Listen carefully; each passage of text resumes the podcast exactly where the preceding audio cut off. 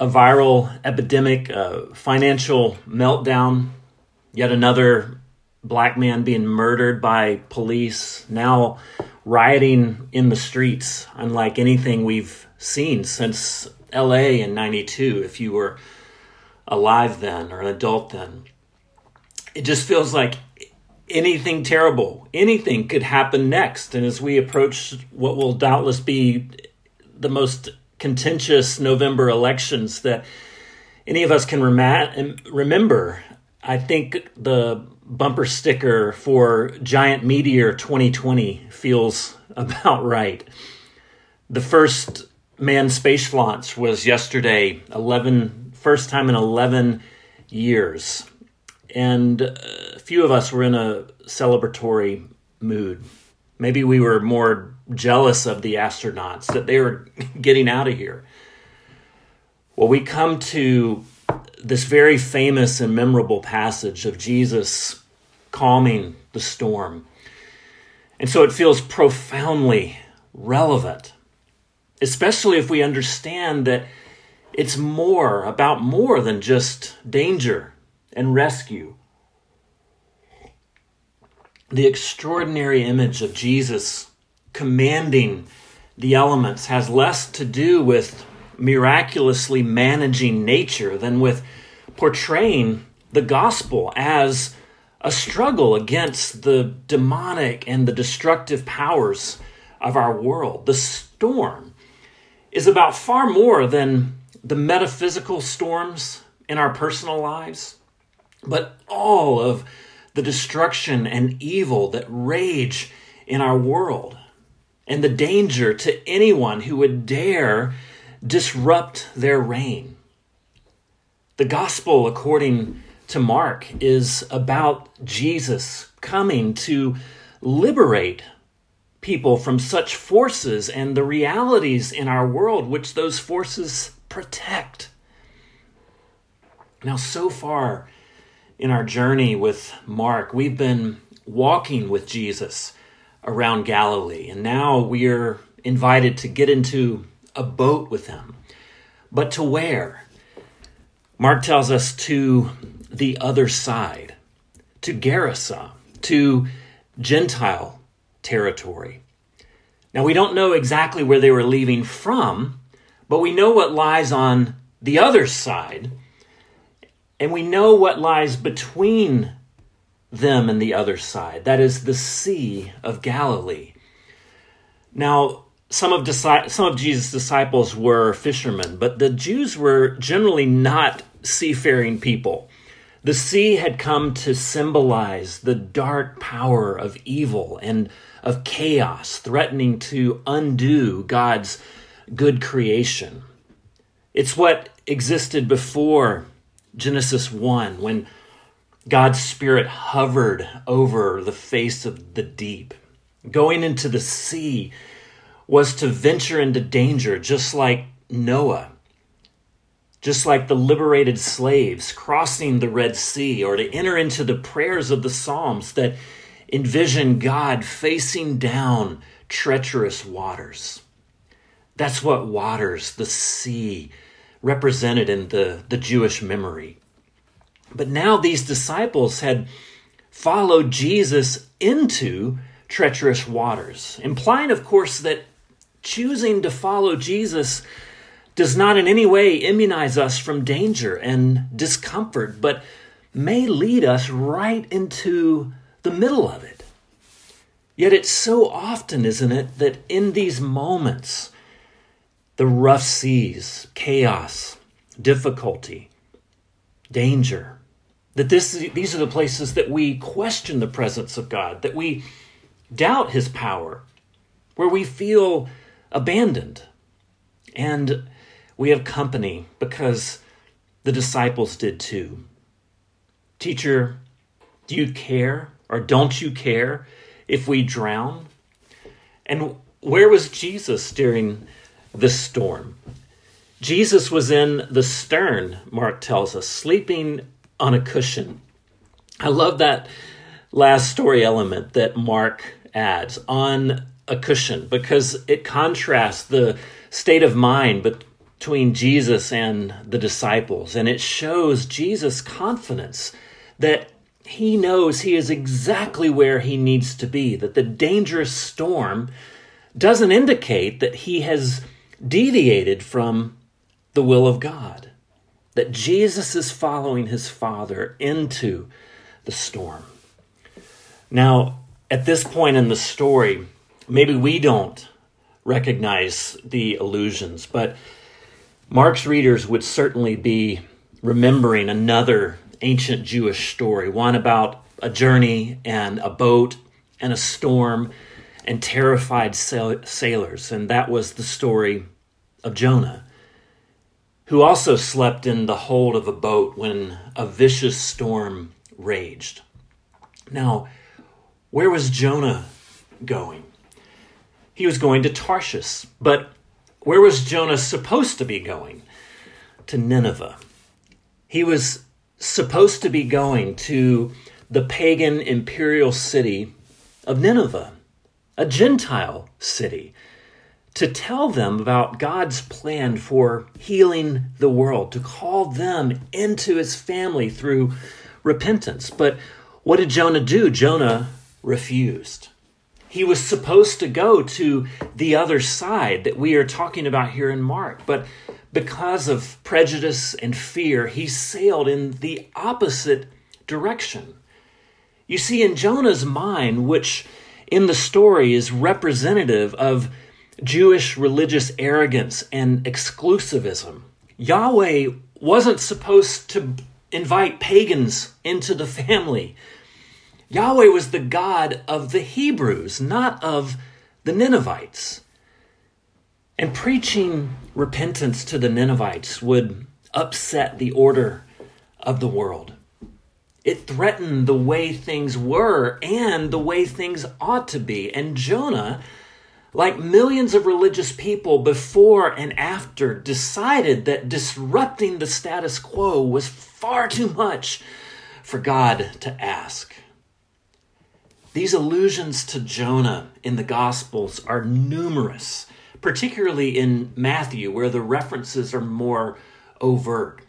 In Mark, it's a little bit more oblique, but the story of Jonah is meant to be a preamble in many ways to the story of Jesus. And even Jesus reflects upon the story and says the ways that his life compares and contrasts to that of Jonah.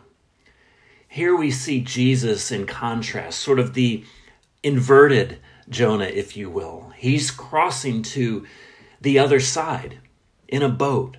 He's crossing the very social, religious, and yes, racial boundaries that Jonah refused to. Jonah is sleeping in the boat, and these pagan sailors are terrified out of their minds. And then they learn that Jonah is the cause of it, that he is fleeing from God on the very seas that God has created. What kind of sense does that make? And so Jonah comes topside, only to be thrown overboard by his own admission of who he is and why the storm is raging. He's thrown overboard into the chaos of the sea, almost like a sacrifice, a scapegoat and the storm stops.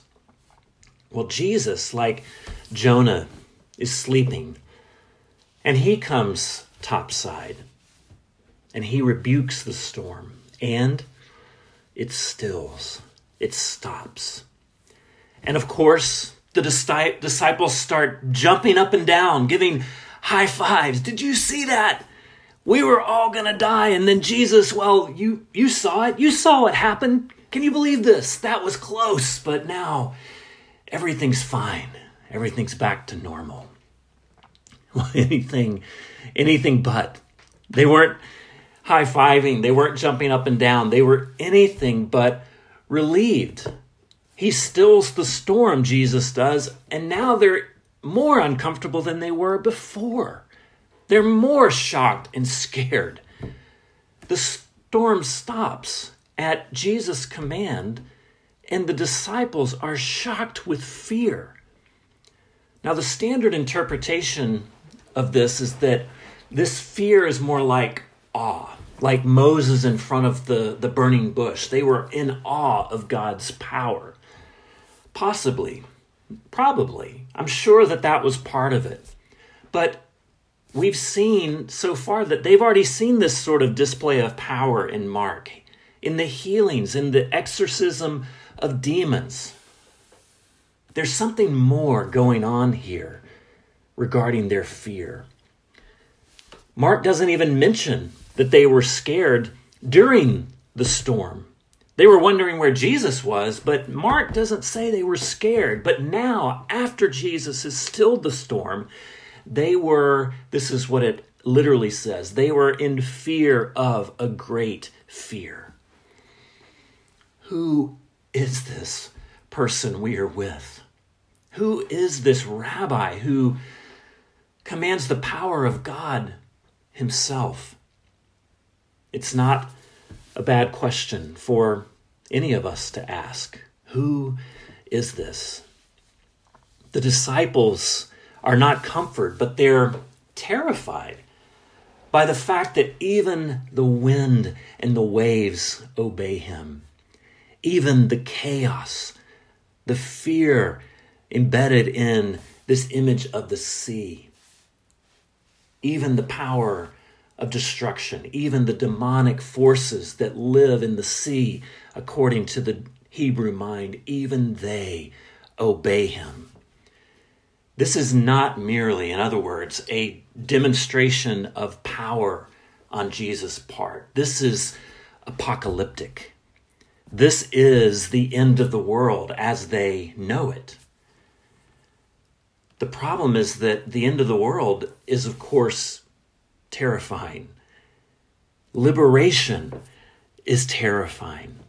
Their liberation will be scary because it involves antagonizing the forces of darkness and control and of social segregation. That when Jesus threatens to bring Jew and Gentile together by crossing the sea, the demons get upset.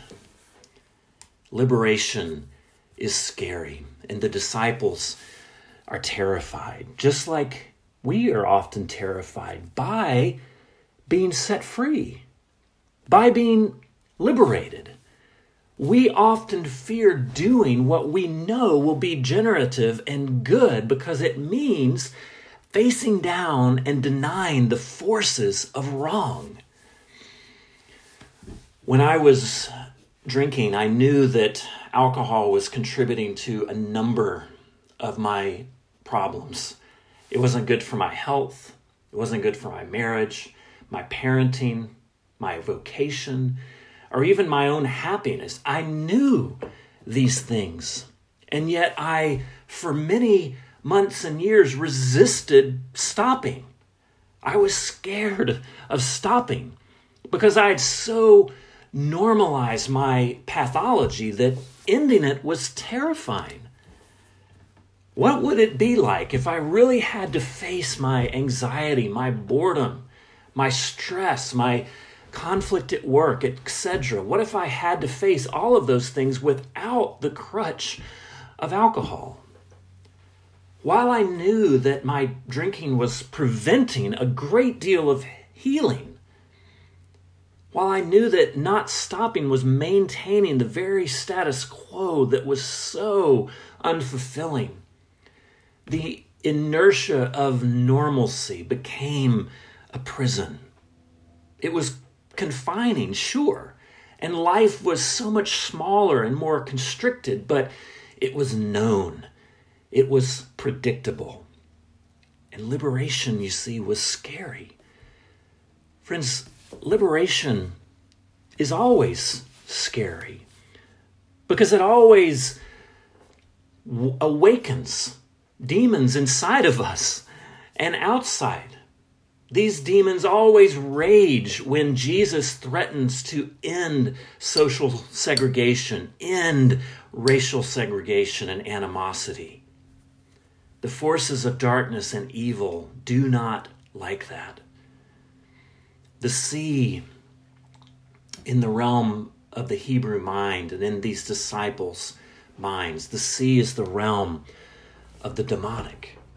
And this storm isn't meant to be just a weather, random weather occurrence that Jesus stills to show his power. It rises up against Jesus and his little band of followers because they are disrupting the rule of chaos and fear.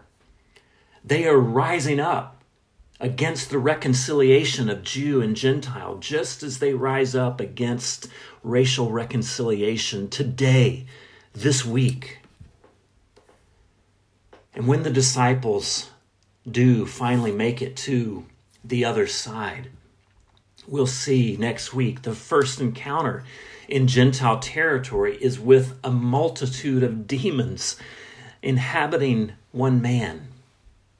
These demons called Legion. To follow Jesus isn't to just join a new religious movement.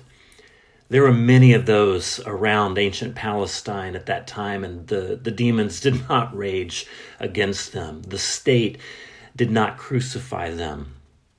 The very close minded religious leadership did not rise up against them, but they did against Jesus.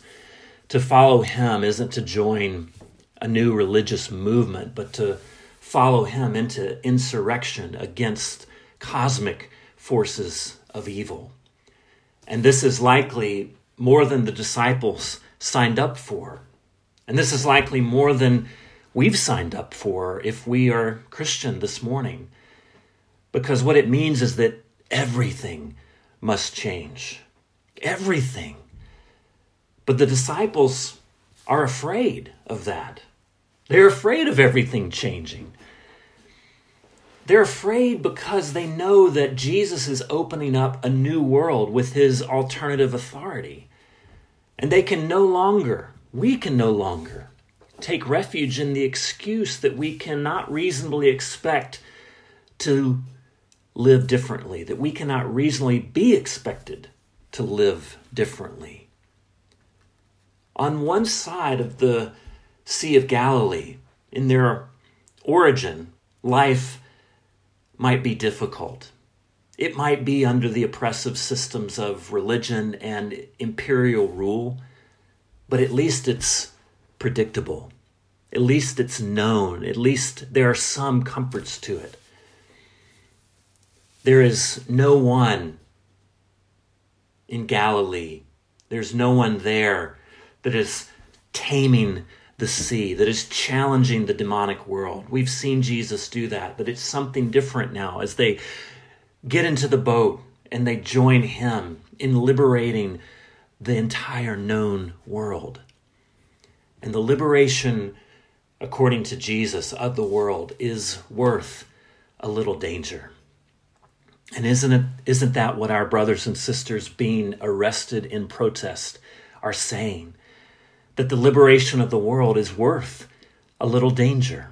It is worth a little sacrifice. The gospel proclaims over and over that real change can only begin when our illusions die. That real life can only begin where death is tasted.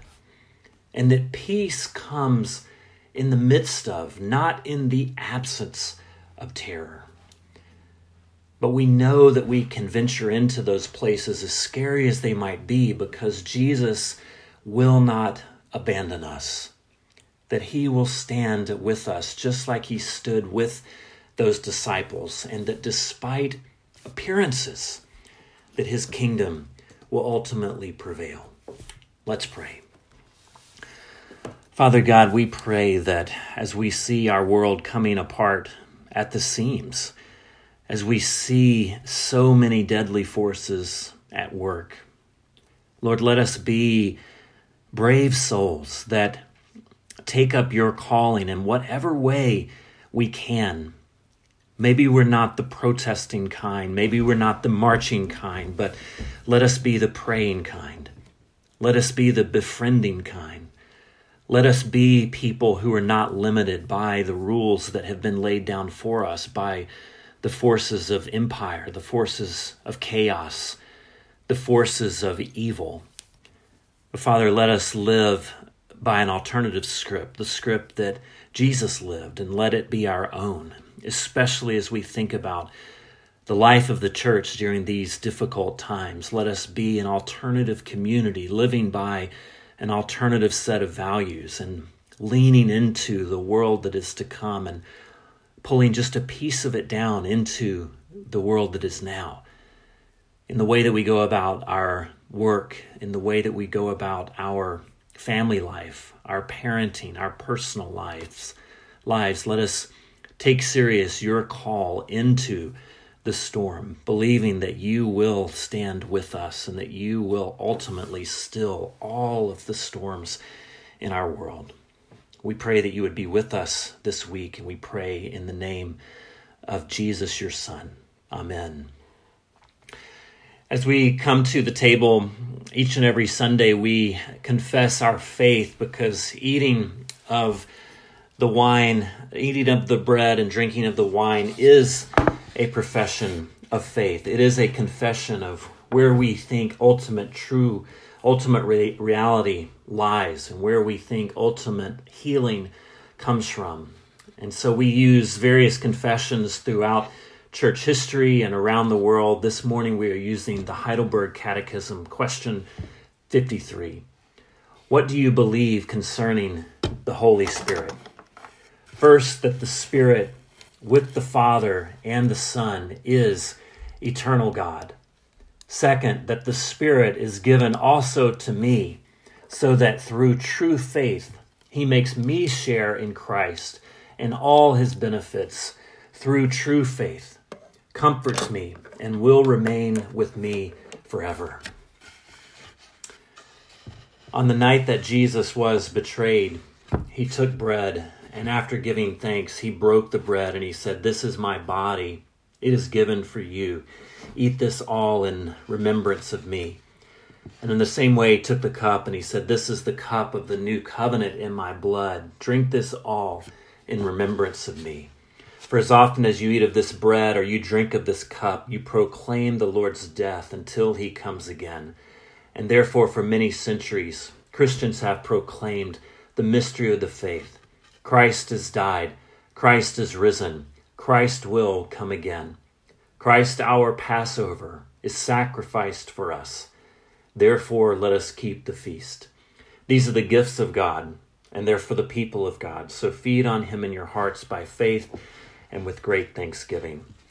I'll give you just a moment to administer the elements to uh, your loved ones with you or whoever is with you in your home uh, or to yourself. And then Matt will um, bring us back together uh, and we'll sing together, Come Thou Everlasting Spirit.